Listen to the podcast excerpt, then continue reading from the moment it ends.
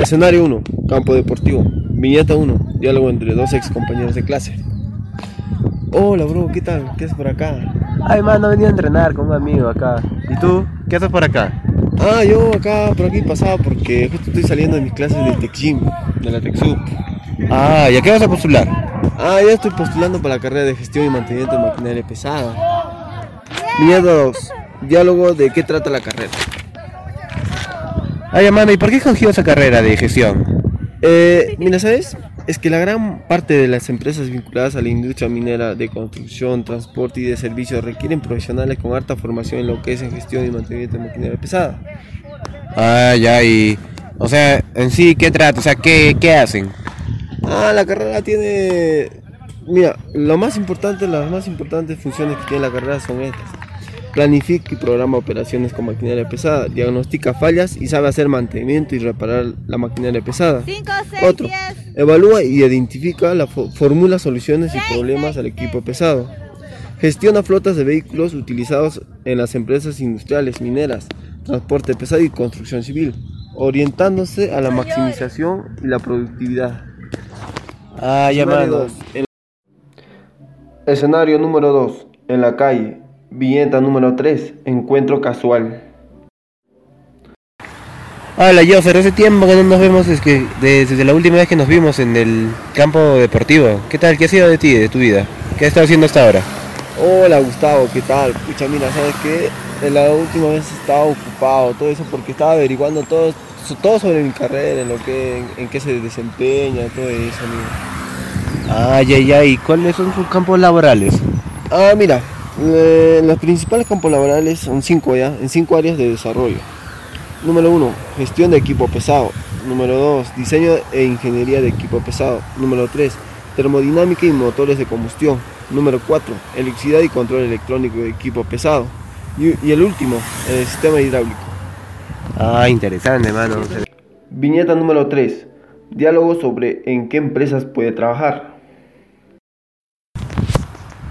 Ah, Joffer, he estado leyendo un poco sobre tu carrera y trabajas en varios lugares, creo, no estoy muy informado sobre eso. ¿En qué lugares tú crees que puedas trabajar y en qué empresas? Ya, mira, eh, hay muchas empresas ya, pero eh, estaba averiguando y la que a mí me interesa es lo que es la, la empresa Cerro Verde, la Ferreiros o Saider Perú, es las más importantes de acá del país. Ah, sí, porque he estado escuchando también algo parecido. Escenario número 3. Visita la casa. Viñeta número 5. Diálogo sobre el problema y la solución que genera la carrera. Hola Gustavo, ¿qué tal? ¿Cómo estás? ¿Qué trae por acá? Ay, manita, vengo a visita un rato, es que tenía unas preguntas sobre la carrera que estás estudiando, todo eso. ¿Puedo hacértelas? Ah, normal. Pasa. pa- Ya, gracias, mano, gracias, mano. Este, tenía esta pregunta porque he escuchado que contamina bastante el suelo, esas maquinarias pesadas, ¿es verdad eso? Ah, bueno, mira, yo te saco de duda. Mira, ¿sabes qué? ¿Sabes lo que pasa? Sí contamina el suelo, pero lo que contamina el suelo son los aceites usados. Eh, y mira, uno de los principales problemas es que es uno de los residuos más contaminantes que existe en el planeta. Principalmente por su elevado contenido de metales pesados y su baja biodegradabilidad. El aceite usado es capaz de contaminar tanto como el suelo y como el agua. Afecta gravemente a la fertilidad del suelo, imposibilitando el cultivo. Ah, mano, pero supongo que todo eso tendrá solución o se podrá evitar de alguna manera. Ah, sí. Mira, Gustavo, yo te voy a explicar. Sí se puede evitar, siempre siguiendo el, el respectivo procedimiento de acuerdo al manual del fabricante.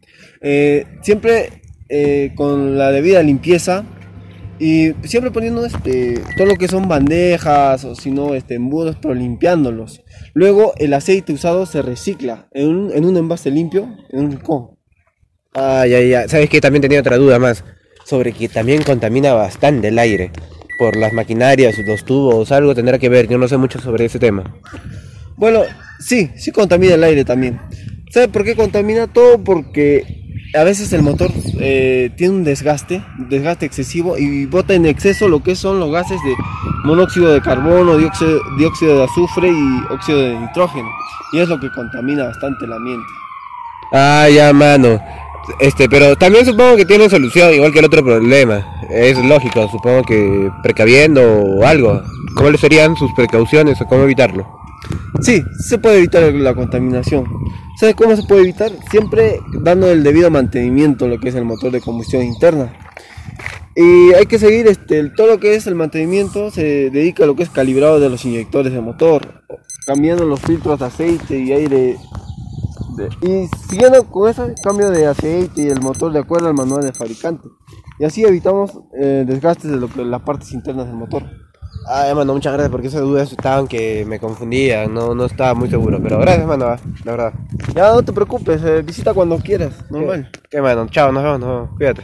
Ya, hasta luego.